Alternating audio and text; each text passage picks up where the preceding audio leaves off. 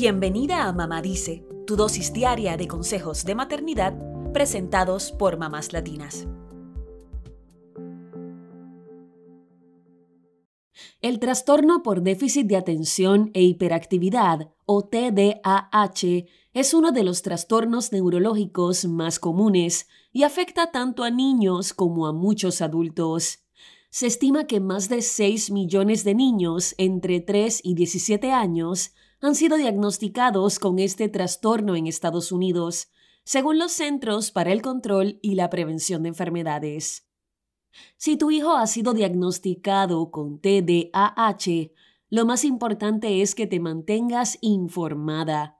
Algunos síntomas incluyen olvidar o perder cosas con mucha frecuencia, moverse nerviosamente, hablar mucho, problemas para resistirse a la tentación o respetar turnos, fantasear y distraerse mucho. Sin embargo, se trata de un espectro de síntomas, es decir, que la forma en que se ve el TDAH en cada persona puede variar.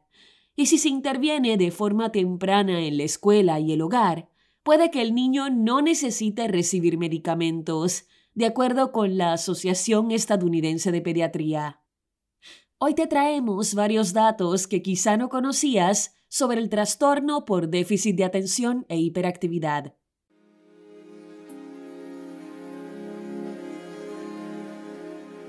Número 1. El TDAH no tiene cura y en la mayoría de los casos los síntomas continúan hasta la adultez. Aunque no hay cura, sí hay diversos tratamientos que van desde terapia e intervención conductual, incluida la capacitación para los padres, hasta medicamentos recetados. Número 2. Los hijos de padres con TDAH tienen mayor riesgo de desarrollar síntomas del trastorno. Varios estudios han confirmado que los hijos de padres con TDAH tienen entre un 40 a un 57% de probabilidad de desarrollar síntomas de este trastorno en comparación con los hijos de padres neurotípicos, que tienen solo un 2 a un 20% de probabilidad de presentar TDAH. Número 3. Los adolescentes con TDAH tienen mayor riesgo de sufrir un trastorno por consumo de sustancias. Y no solo eso, el TDAH también podría hacer que tengan una progresión más rápida del abuso de sustancias, y caigan en un uso incontrolable. Número 4. Cerca de 6 de cada 10 niños diagnosticados con TDAH también tienen otra condición mental, emocional o del comportamiento, como ansiedad o depresión. Sin embargo, se estima que poco más de un 20% de las personas con este trastorno no reciben tratamiento. Número 5. El trastorno por déficit de atención e hiperactividad puede presentarse de tres formas distintas. Primero, con falta de atención. Esto es cuando una persona se distrae con facilidad, no sigue instrucciones, no presta atención y es olvidadizo. Segundo, del tipo hiperactivo impulsivo. Es cuando una persona es inquieta, impaciente, ruidosa y actúa como si lo impulsara un motor. Y el tercero es una combinación de ambos.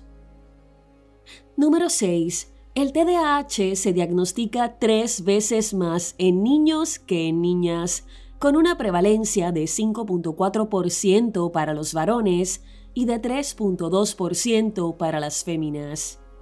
Para esto hay varias explicaciones. Los síntomas del TDAH suelen verse distintos en niños y en niñas. La experta en educación especial Raima Griffin explica que los niños tienden a caer en el lado de la hiperactividad, mientras que las niñas tienen más comportamientos de distracción. Como no causan problemas, las niñas suelen crecer sin un diagnóstico y muchas veces, cuando se convierten en madres y tienen un hijo con TDAH, se dan cuenta de que ellas mismas podrían tenerlo también. Otro asunto que dificulta el diagnóstico en las niñas es la forma en que su comportamiento se percibe socialmente. Si tuvieran TDAH del tipo hiperactivo, como las niñas que son complacientes con padres y maestros suelen ser bien vistas, no se piensa que tienen un trastorno. Por eso es que no es hasta la secundaria que se comienzan a ver los problemas de atención, lo que explica por qué las niñas reciben un diagnóstico a los 12 años, mientras que el promedio para los niños es a los 7. El TDAH impacta no solo la infancia de quienes lo padecen, sino también la adultez. Por eso es tan importante que los niños tengan el apoyo que necesitan para prosperar en la escuela y eventualmente en el mundo laboral, sin importar su género.